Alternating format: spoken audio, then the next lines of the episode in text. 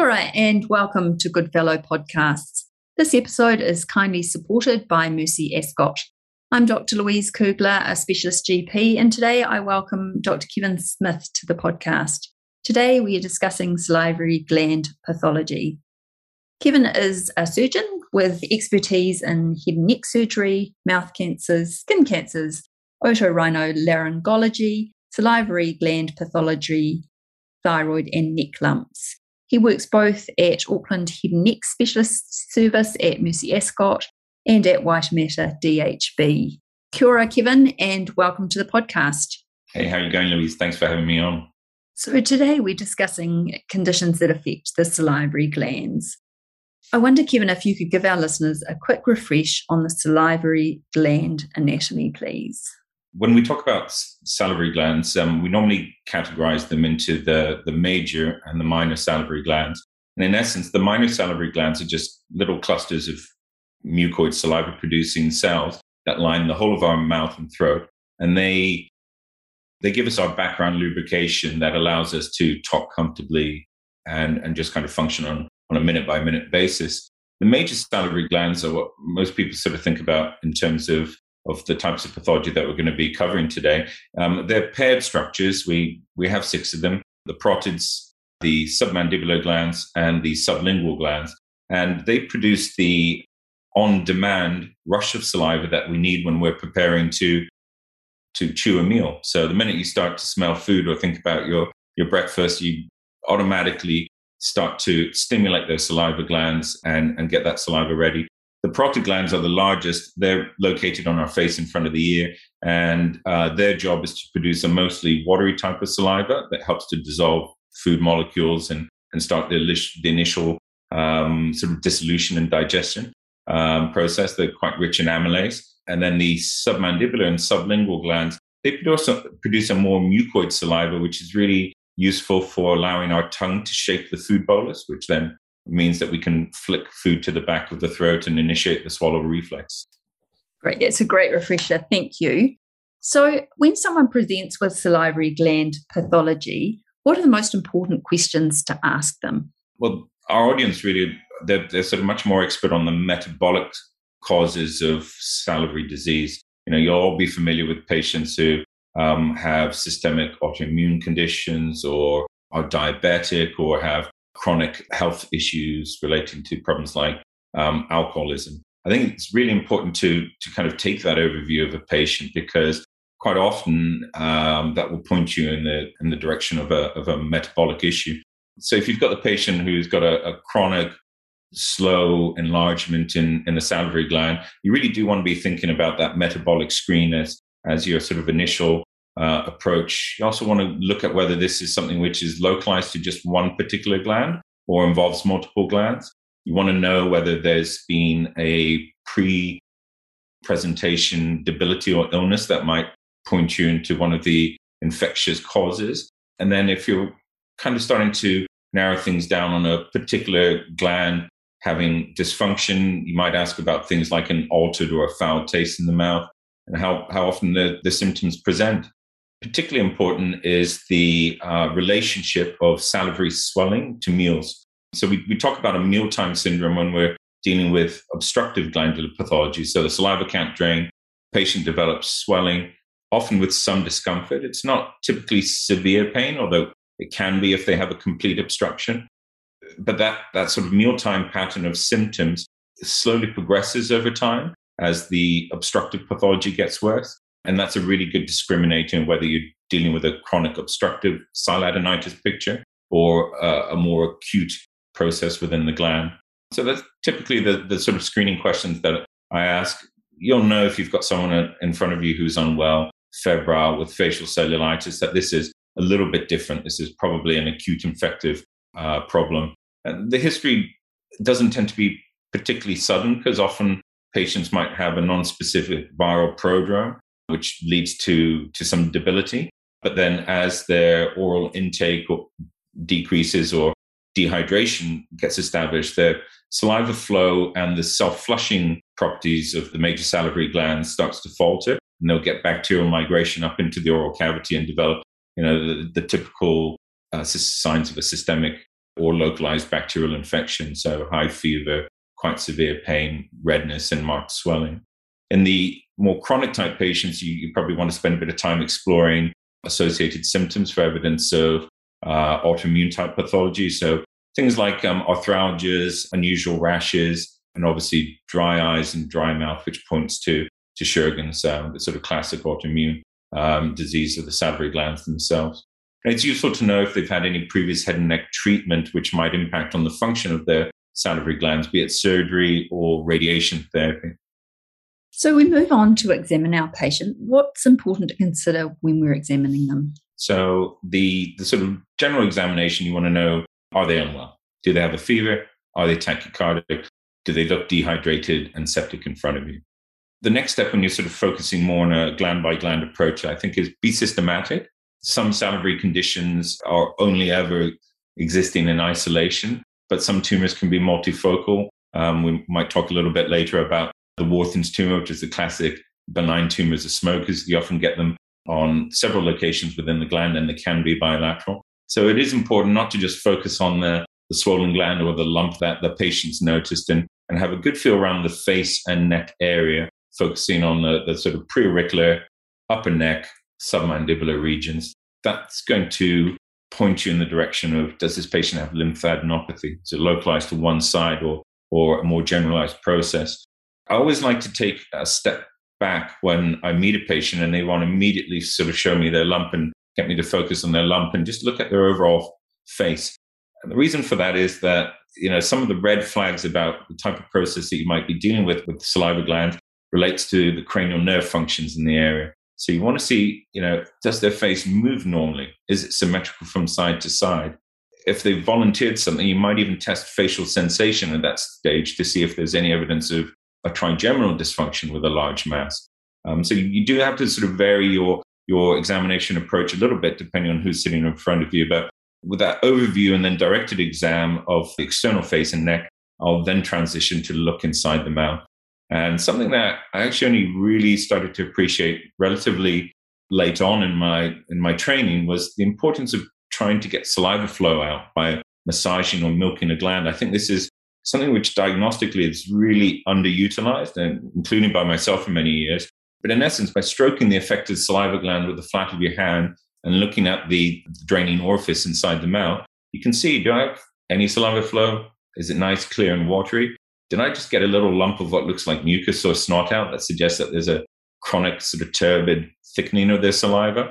Have I got pus coming out, which is suddenly then you know, really made it clear to me that I'm dealing with someone who's got a sur- suppurative parotitis. You want to know are there any ulcers, masses inside the mouth near these salivary gland openings that might be causing an, a, a secondary obstruction? And you'll get an idea about the overall hydration level of the mouth. You know, until you've seen someone with Sjogren's, it's it's quite hard to appreciate how dramatic that dryness is. A lot of patients talk about a little bit of dry mouth here and there, they try and put two and two together in the context of their symptoms. But when you see the dry mucosa of a Sjogren's patient, where it's shiny, it looks brittle, it may have surface excoriations, your tongue depressor sticks to the lining of the mouth because there's just no hydration there. It's it's really obvious, and that can be really powerful in pointing you towards the, the correct diagnosis. That's a great tip, actually, massaging the salivary glands. I'll store that one away. Thank you. So, we're going to discuss a couple of cases. Um, the first one is of a 30 year old male who presents with cyclical gland swelling. He has pain associated with his meals. He feels that he isn't producing as much saliva. So, from this history, you're wondering about a salivary stone. Can we talk about this for a moment? How common are salivary stones? The answer is they're probably a lot more common than we appreciate. A lot of people have kind of tried to study the prevalence of salivary stones in the general population versus comparing it to the incidence of, of acute disease. And there are estimates which range suggesting that up to one or two percent of people actually have salivary stones. However, the vast majority of those are asymptomatic. Somewhere in the region of a quarter to half a percent of patients only um, will have uh, symptomatic salivary obstruction secondary to stone disease. But because we're dealing with large populations that we look after, actually it's a common problem. So you'll certainly come across these patients um, with a reasonable frequency. And Kevin, are some glands affected more than others? The type of disease process, the obstructive disease process that affects the gland um, differs. In general, it's the submandibular glands just below our jawbones, which are most commonly affected by stones. We think the reason for that is that the anatomy and the function of the glands kind of makes them a sitting target. So I mentioned earlier that the submandibular glands tend to make a more mucoid saliva. They also drain uphill against gravity. So they're draining from this location here to the sublingual papilla, which you will see when you look either side of the frenulum in the floor of mouth. So that's an area where you also tend to have saliva pooling in the mouth. Um, so you'll potentially have food debris, bacteria, um, other processes which can interact with that ductal opening. And because these are glands which are on demand, they do produce a, a sort of a low rate of constant secretion, but it, it's certainly nowhere near in the order of magnitude of the flow that you get when that gland is stimulated. They're relatively stagnant. So we've got a, a gland which is producing a thicker mucus. It's having to flow uphill. If there's a little bit of dysfunction in that saliva production and it's not flushing the bacteria that's sitting around the orifice, we think that's probably one of the, the sort of initial instigators in, in stone formation. The physiology of the different major salivary glands also differs a little bit in terms of their um, enzyme constituents and salts. And we think that it's probably a combination of the fact that the submandibular um, salivary production is a little bit more salt rich and mucoid. It means that if you get bacterial penetration into there, you then start to form these little microliths, which are basically the bacteria adhere and they secrete biofilm around them to make them stick to surfaces. Salts can precipitate into that. And you then get this lamellar buildup over a period of time of the stone itself until it reaches a, a size where it's starting to, to become symptomatic. So we don't see that as often. Only about 30% of salivary stones present in, in the parotid glands um, because they're draining downhill much larger flow, much more watery saliva. I think they're just better at flushing flushing anything that, that gets into the ductal system out. And why are some people more affected by stones? What's happening here? Again, we don't know. It's probably one of these interplays between is there any underlying gland dysfunction? You know, we can measure salivary flow rates, but that's probably quite a crude measure of how well a salivary gland functions overall. And we, we know that there will be a, a sort of a spectrum in physiology. So I think occasionally you've got a clear precipitant. Trauma can lead to distorted anatomy, damage to the ductal system, impaired salivary drainage. Um, you've got underlying health conditions which might contribute. Diabetics might be more prone to dehydration or not being able to handle any sort of bacterial colonization and clear it their innate immunity is affected by the chronic disease process, so maybe they get more bacterial penetration. You see factors such as age coming into play. So we know that the elderly are more at risk of getting obstructive problems, and it's probably because they have decreased salivary flow because their physiology alters with time. So it's likely to be multifactorial in the vast majority of patients. What's interesting is that we don't see someone who has stones in one major salivary gland frequently develop them in another gland. So, what that tells me is that probably the gland function is at the heart of it. And it's probably going to be a secretory flow thing that, that we can't measure or quantify very well. So, you mentioned salivary flow rates, but uh, investigations is something we should be considering in primary care? It will vary depending on where your practice environment is, because one of the, the sort of sad health inequities that we see in New Zealand is that there is a really big regional difference in terms of where how you can access investigations or even therapy for uh, for salivary problems. I think an ultrasound is a really excellent initial screening tool. And I would say that for the audience, that should be your go to for patients coming in with significant problems that you think might be salivary. Ultrasounds aren't perfect. They'll probably miss somewhere in the region of 20 to 30% of, of small salivary stones. So you know, the fact that the sonographer or radiologist doesn't document whether a stone is present or not doesn't necessarily mean you shouldn't consider referring that patient on. But it does allow you to triage the urgency of that referral. It screens for is there an underlying neoplastic process? ultrasound in the right hands is really good at showing signs of chronic sialadenitis due to autoimmune conditions. And if they're the, the sort of the, the main thing that you're looking for on, on the ultrasound is that if there's significant obstruction, the sonographer or, or radiologist will see ductal dilatation, even though they might not see the cause of that. So that really helps to point you in the direction of an obstructive process.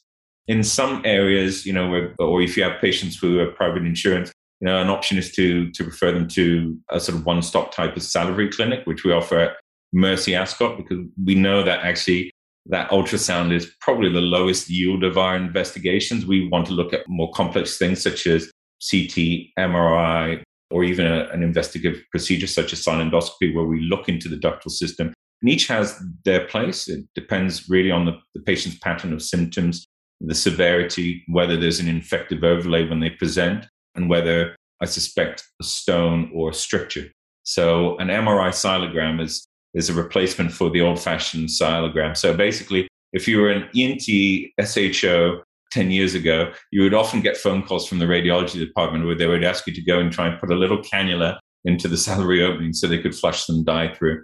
No one knew what they were doing. The ENT SHO didn't know, the radiologist didn't know, and most of the time you didn't get a sensible answer. So the MRI sialogram, the way that works is it uses patient's own stimulated saliva flow as the contrast. So they basically give them some vitamin C tablets or lemon sherbets to suck on to stimulate the saliva flow and then do a bunch of sequences where they can dynamically see how the, the flow changes. So that's been a, a really positive step. I don't think that our audience would be able to access that sort of specialist investigation very early. But what that the ultrasound does is really sends them in the direction of being able to make a case for their referral to see a specialist in the public system or helps to to kind of gauge the urgency of how soon they they sort of uh, advocate for getting their patient assessed. If you've got a large stone sitting underneath the uh, the papilla of the tongue, patient's really obstructive and painful. They need to go to an A and E and be referred to the ENT docs on call because often you can just make a little cut, release the stone, and that patient's problem is solved. They've got stone-like debris and mucoid plugs further back in their gland. They can wait until they go and see someone in the outpatient who can organize more advanced investigations um, through the appropriate sort of health pathways. You know, are blood tests useful? Generally not unless you suspect that someone's got an underlying systemic problem, an autoimmune problem, or there's, there's a sign of, you know, one of these, um, something like HIV, which can cause chronic salivary disease. So I tend not to rely very much on, on those investigations unless I'm screening for something like Sjogren's. That's the main reason I would send someone for blood test. You guys know when someone's infected and unwell. You know, you don't need a CRP or a full blood count to tell you that you'll probably have a good idea from their history whether they've got something metabolic going on, such as diabetes. It's that getting them through that that initial scan really helps you to sort of start to nail in the cause of their obstructive pathology. You've touched on some of the management, but I wonder if we can talk about that a little bit more now. So, when are we referring? What are our priorities? And what is the management? What are our patients expecting to have happen? I think it really needs to be symptom driven. I do see patients who present having had a one-off episode of obstructive sialadenitis, and sometimes they'll they'll kind of report a history of you know passing a little gritty yellowy stone into their mouth, which suggests that their problem has resolved. I'd still want to get an ultrasound to look at their gland to make sure that they're not harboring other problems further back. But if I've got a relatively normal examination, a history of a one-off episode that, that has sort of self-resolved, and they've not had any of the sort of milder chronic mealtime syndrome type pictures over time, I'll counsel that patient that actually a lot of the interventional stuff that we do has a, lo- a low but real risk of causing harm. And if it's a one off episode, I don't necessarily go chasing a problem. I just counsel them about, you know, what are the things that they need to look out for that signal that the problem's coming back. I'll usually tell them that if they do ever get another episode where they're starting to swell and get pain, to you know, be really keyed up to get to their GP sooner rather than later, get some antibiotics prescribed um, to sort of deal with the sort of secondary infection that usually um, leads to them presenting and progressing um, and getting back into to see me in a specialist environment, wherever that might be. It's the patients who've got a multiplicity of episodes that you really are going to gear your, your sort of investigative and treatment efforts on because the reality is that operating on a lot of the salivary glands, the traditional open approach is carried significant morbidities. Facial obvious scars, contour defects in the face from removing parotid or, or submandibular tissue, and potential cranial nerve dysfunction. You know, simple parotidectomy, if you kind of look through the surgical literature, people report uh, certainly temporary facial weakness rates in the order of about 10%, but permanent rates in the order of 1 or 2%. So there's a real morbidity to an open parotid operation. For the submandibular gland, if you excise the gland, they've got about a 1% chance of having a numb tongue afterwards. Um, they've got about a 5% chance of having a, a weakness of um, pressure of the lower lip. And it's much lower, but they do have a risk of hypoglossal dysfunction. You know, fortunately, don't see that very often unless you're dealing with a malignant process. Um, but it is reported in the literature very wildly. And when I looked at the literature about, you know, what kind of drives open salivary gland surgery, I found that it's not tumors. The leading cause of um, parotidectomy worldwide is chronic inflammation. It's obstructive sialadenitis because people haven't had other tools for dealing with it. So you're exposing patients potentially to quite morbid treatments. You need to make sure that they are there for the right reasons. So, in the right patient who's describing chronic recurrent symptoms that are impacting on quality of life, the first thing I want to know is how bad their symptoms are. And I use a systematic questionnaire. I think the one I used was developed at the University of Stanford. And I get all my patients to do it before treatment, with an exacerbation, after a sort of conservative medical treatment or observation period, after my surgery, because I want to know are the things that I'm doing actually helping my patients? So I use that symptom questionnaire both to help me set a threshold for intervention, but also to track the, the hopefully positive effects of, of the interventions. And I think that's really important because if you if you don't audit what you do, you can easily fool yourself that you're helping rather than harming.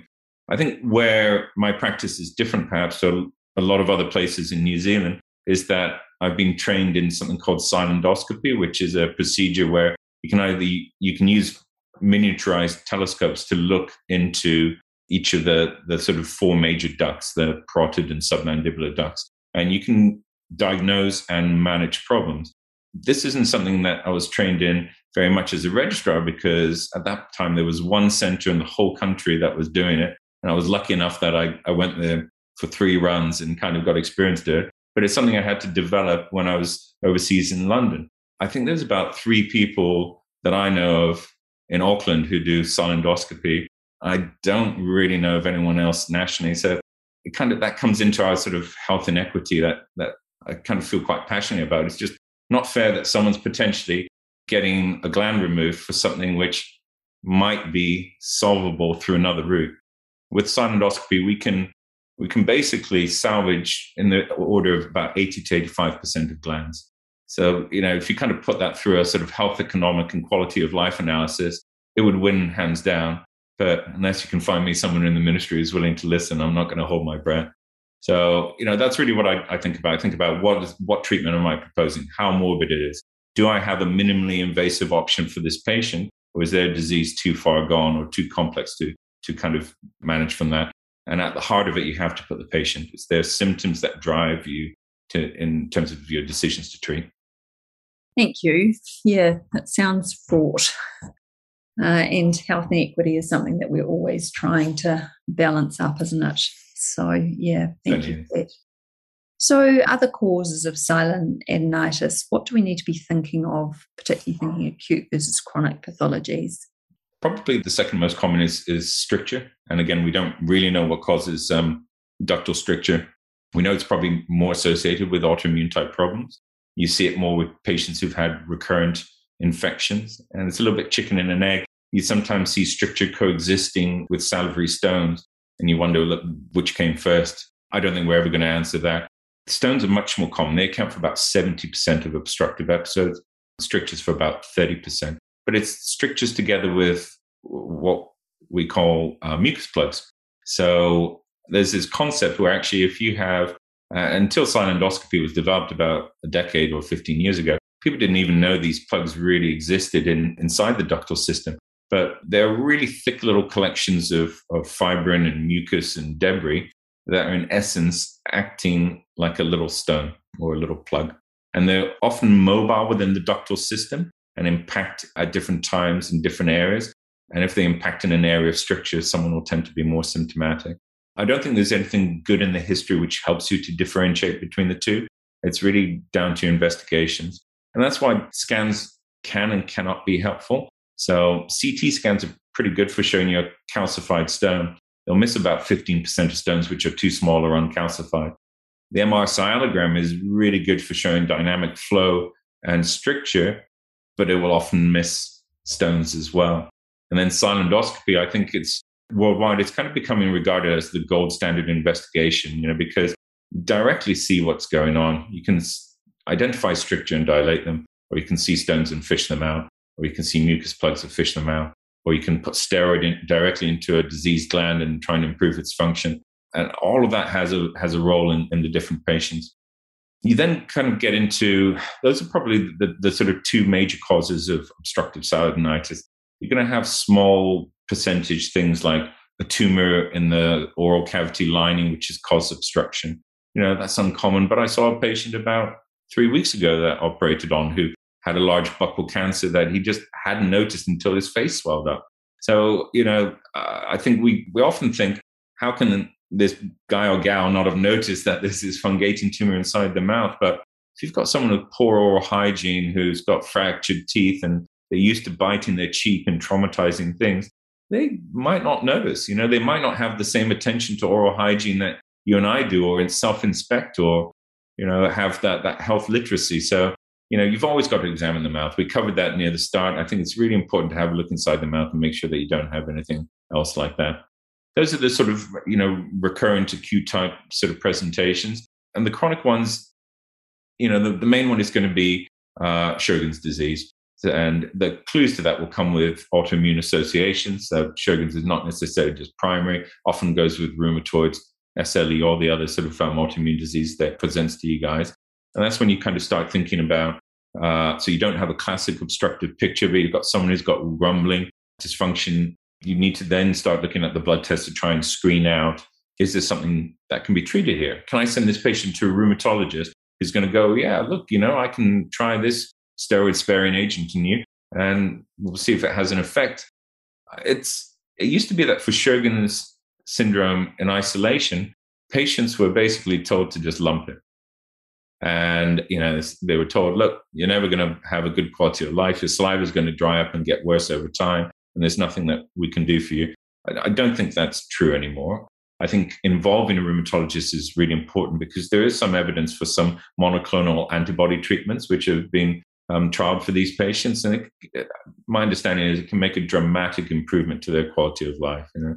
I think it's important also to. It's a little bit of a side note, but I often try and direct these patients to self-help groups and patient information websites because they actually, you know, they give people much more helpful day-to-day tools for managing their symptoms uh, in a way that as clinicians we might not appreciate the same things that kind of bother them um, you know, we kind of focus on the mechanics and we forget about food uh, sort of consumption embarrassment in public because you know they struggle to chew, so they, their meals take longer. They're more labored. They're constantly drinking water. The whole, I guess, the whole experience of a meal is very different for a, a chronic Sjogren's patient who's got advanced disease. I try and give them hope because actually most patients, their disease it, it seems to burn out uh, over a long period of time, and that's probably because they initially, a lot of those symptoms are because of stricture and impacted mucus plugs because their saliva is turbid and thick. But actually, as it progresses, they kind of get so much glandular atrophy that they're not secreting saliva anymore. So they become less symptomatic in terms of the swelling and pain side of things. They also tend to learn to manage the sort of oral hydration around meals better. So I do try and kind of you know, it's it's really hard to be given a chronic diagnosis and be told, look, there's nothing that we can do for you. Um, I try and get everyone assessed where possible through a rheumatologist. You know, the, again, those health inequities sort of things that we have to deal with is that those patients struggle to get through a public hospital rheumatology uh, sort of referral grading system unless they've got other systemic disease uh, because they've kind of seen as low rent. But when the rheumatologists do see these patients, they often have really helpful strategies to help them with their disease. And the final thing is again, if you're in a in a sort of treatment um, setting where you know that regionally you can access something like sialendoscopy, I think it's really um, worth exploring. The data isn't as good as uh, for dealing with mechanical blockage. So, you know, I always tell my, my sort of stone and stricture people, you know, I can save your gland 80% of the time. We can even repeat this if, if need be, if you get some benefit or, you know, we need to do stage surgery. It's low risk. We can help you. I can't say that to a Sjogren's patient, you know. What I have to do is quite carefully counsel them and say, actually, seems to be a growing evidence of body that putting high dose steroid directly into those glands gives them symptomatic relief, and that relief can be extended, but we don't have the same quality of evidence. So it really comes down to a conversation about what's the morbidity of the procedure? What are the risks? What could I do? Could I make you worse? Potentially, yes, but uncommon. What benefits might you see? I reckon you help about 50 or 60% of patients with Sjogren's with sialendoscopy. And it tends to be uh, mainly that they feel they have improved saliva flow afterwards. So the mouth just feels moister, more comfortable. Meals are easier, you know. They still get fluctuating swelling. Um, that doesn't go away because it's still, you've still got a, a, an autoimmune process affecting the sort of glandular parenchyma, but it's suppressed. And most patients will, who respond, the responders will get relief for about nine months to a year, which doesn't sound like a lot. But there seems to be evidence as well that after about three treatments, um, you stop treating people. And no one, no one actually kind of honestly writes about this stuff. And it's going to be one of two things. Actually, uh, after a period of time, you've reached a plateau where their symptoms have improved to a level that they're tolerable, and they'll only come back if they really drop off that plateau. Or the other is you're not helping, so they stop trialing the procedure. And you know, I, I guess for me, that's why I'm, I'm, trying to keep as much data as possible because I want to track these patients long term and try and come up with a, a sort of a, a more robust counseling process. You know, I don't want to do a procedure on someone if it's not going to help them. Oh, that's fascinating. Thank you. So we're going to move on to our um, second case. This is of a 75 year old female who presents with asymmetrical facial swelling and facial drop. Can we talk a little bit about salivary tumours for a moment? So, what is the most common salivary gland tumour? So, you know, the audience might remember the rule of 80% because let's face it, we stop learning after a certain age. So, you know, some old surgeon would have um, drilled us in this um, little um, adage, which is 80% of tumors are benign, 80% of them are located in the parotid gland, and of those, 80% of them are pleomorphic salivary adenomas. And then we kind of forget or we don't, depending on what we go on to do with the rest of our careers. So that holds true. Actually, the majority of tumors are in the parotid gland. And the pleomorphic salivary adenoma, the name kind of just denotes the fact that it's got quite a complex um, histological appearance. They are by far and away the most common tumor that we will see. And generally, they're not a problem. You know, it's the patient comes in you, to see you with a, a, slowly growing facial nodule. They know it's there, but they've ignored it for six months, a year longer because it's not troubled them until they reach a threshold where someone nags them into coming to uh, to sort of get it checked out in your practice. The sort of key there is the sort of slow history, and um, it's a benign tumor. You can the problem with pleomorphic adenoma is that you can get malignant change over time. The longer a pleomorphic adenoma persists, a the larger it's going to get. I think the record for the biggest one I removed was about 15 centimeters, which was obstructing someone's airway because it developed, it had had surgery sort of historically by someone who left tumor behind and it just recurred over a 30 year period. And people kept waiting for this guy to die, saying, oh, you, you're never going to, you know, run into a problem with this because you're never going to live that long. And he kind of proved them very wrong and was obstructing his airway when, when he came to see me. So they can get neglected and massive, but most commonly uh, the main issue with leaving them is that as they get bigger, surgery is going to get more complex. That tumor is going to contact more facial nerve branches. There's more branches which potentially are a risk of, of injury. And the malignant transformation, although it's not high, it's kind of estimated at somewhere in the 5 to 15% over a 15 year period. So I normally say 15% over 15 years because that's easier to kind of convey that message across. So again, if you've got a very elderly comorbid patient, you might not want to operate on them. If you're if your anesthetic is going to do them more harm than removing a small lump, then you, you sometimes just have to be pragmatic and, and accept that and observe it. But for most patients, these tumors are presenting younger in life and they're going to become a, a sort of problem down the road. So that's how I approach um, pleomorphic adenomas. They're common, they're benign, they will become an issue down the road. So, if, in general, people should have surgery if they can. There is another sort of issue with tumors in general in the parotid gland, which is that because the, the sort of cytology is quite complicated, you've got a mix of ductal cells and epithelial cells and stromal lymphoid cells. Diagnosis through the traditional fine needle aspirate approach, it varies quite a lot from pathologist to pathologist or center to center. In bigger urban areas where you've got dedicated head and neck pathologists that, you know, the, the average pathologist can go and tap on the shoulder for second opinion, the accuracy of FNA is about 80 to 85%. In regional centers where there's less expertise, it's quite significantly lower than that. So I never believe a needle biopsy telling me I've got a benign tumor until that specimen uh, of the whole tumor is sitting on the pathologist's lab uh, table and they're kind of working through it. Um, because quite often, even in very skilled hands, you can have errors. So I, I, would never want a sort of young patient to be counseled that, look, you can ignore this because that's not the truth. They could have a cancer that we just haven't diagnosed because, you know, the needle happened to go into the wrong part of the tumor and pull out the wrong cells. It's going to need management at some point. So they should be sent to see a specialist.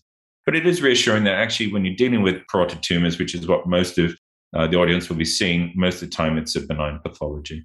There's another rule of thumb that I think is really important, which is the smaller the gland gets, the more likely that this is uh, benign, no longer holds. Okay. So a tumor in your submandibular gland has got about a 50% chance of being malignant. A tumor in your sublingual gland has got about a 70 to 80% chance of being malignant. So these are like massive red flags. Salivary tumors presenting in the, the floor of mouth, um, under the tongue, or uh, in the submandibular gland should, should always be referred for an assessment. Um, they're much more likely to be serious pathology. Uh, in all of those locations, um, sort of red flag symptoms sometimes can present quite late because um, these are exposed areas in the sense that we touch our faces and necks all the time. In most salivary gland tumors, patients notice themselves and then they bring them to your attention. It's not a case of you're doing an examination for something else and you notice a lump that they haven't noticed. Uh, I think, you know, the, the sort of ability to self examine and the fact that we're always touching this area just means that, as a general rule, disease in this area tends to present a little bit earlier than it might elsewhere in an occult location. You know, the sort of feeling that I have. Um, the, I guess the key is, I, you know, my job is always to assume I'm dealing with a cancer until otherwise. I guess you guys have to deal with a much more complex playing field of, of gauging how much strength do I need to put to this referral to really flag them concern. So the the sort of examinations that we talked about earlier cranial nerve involvement, facial numbness or lingual numbness, weakness of the tongue, weakness of the face. These are all really important discriminators um, that sort of uh, do help you screen a little bit on the urgency of the referral. So, Kevin, you have mentioned some red flags. So, are there any that are more red flaggish than others? Any that we should really take note of? You've mentioned size and glands yep. and facial no, uh, nerve involvement. Are there any others that we should consider? Pain. You know, pain is a big one for me. So, you know, uh, it's really uncommon for a benign tumor to be causing significant discomfort. You just occasionally see it with a Warthin's tumor. So, I touched on Warthin's tumors earlier. That they sort of traditionally were felt to be more common in smokers, often bilateral and multifocal. And the theory was that there was something in the cigarette smoke which dissolves up in the saliva and causes this change. And there was even argument about whether they were a genuine tumor or just an inflammatory lesion within the parotid glands where they usually presented, because histologically they had these cystic components and also this lymphoid tissue around them. I think the sort of consensus is with modern histopathology methods, these are tumors. There are genes which kind of get activated and consistently in them, and they behave like a neoplasm. But there's sort of the main way that they tend to present is that someone gets an inflammatory exacerbation. Um, it swells and it's tender. Often they're treated with antibiotics and they respond very quickly, but the mass doesn't disappear itself. It's very rare, although they can be a little bit tender, for them to be very painful.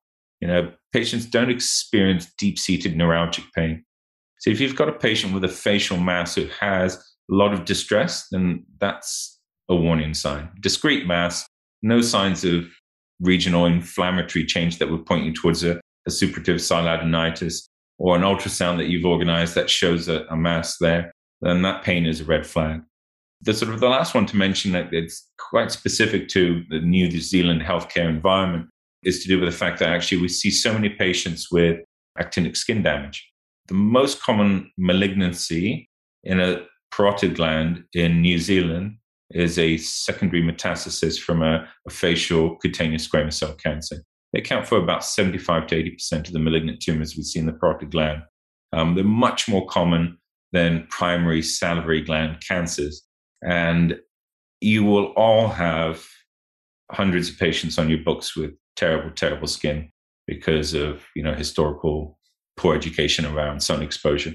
So that's actually you know if you're seeing the patient, even if they don't have an obvious uh, malignancy, a, an obvious skin cancer, mean, if they've got signs of cryotherapy, if they've got signs of scars from recent or you know excisions within the last 12 to 18 months, that might have been their primary, and what you're dealing with now is a secondary tumor. So I think that's really important to kind of keep in the, the sort of forefront of your mind that skin cancer is the main cause of you, uh, my patient potentially having a parotid tumor.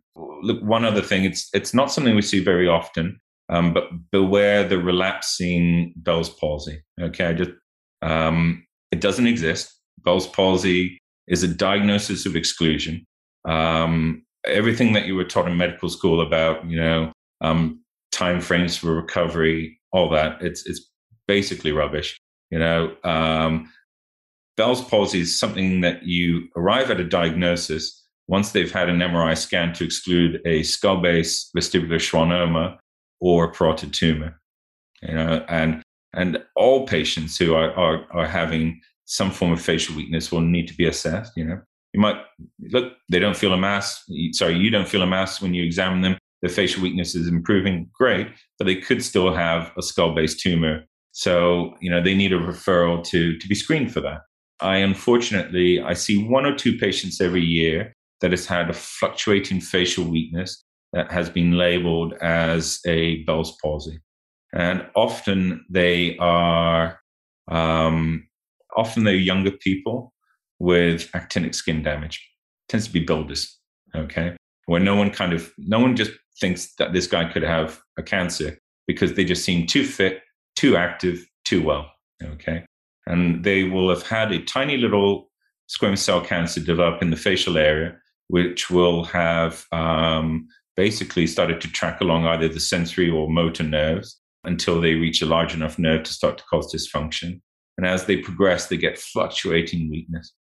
So, you know, if a patient comes to you and you're seeing over a period of a few weeks this decline, then improvement, then decline again, you've got to be really concerned that this is not this is not just a, a sort of post-viral phenomenon, um, and and flag the referral as urgent. Often these patients have seen a neurologist and they get a diagnosis because they go back nine months later and get a scan finally. So you know even experts in nerves in the field they may be not aware of how much uh, actinic disease we see in our in our practice here as head and neck surgeons. That, that that kind of starts that way. Gosh, those are fascinating practice points. Thank you. So, to conclude our podcast today, are there some take home messages, please, for our listeners? It's been my pleasure. Um, I guess uh, from the two different types of pathologies that we've looked at, if we take the sort of chronic obstructive sialadenitis, the, the sort of key take homes would be always remember the mealtime syndrome because that pattern of uh, swelling, pain, and the, the sort of chronological recurrence associated with, with meals over time is really a strong indicator that they're dealing with, with a, either a stone or a stricture. Try and find out about your practice environment. You know, are you in an area where your patients can access public hospital sialendoscopy? Is there someone in private who's offering that? And uh, sort of refer accordingly. And when it comes to tumors, I don't want to kind of belabor the point, but I think, you know, yes, most tumors are, are benign.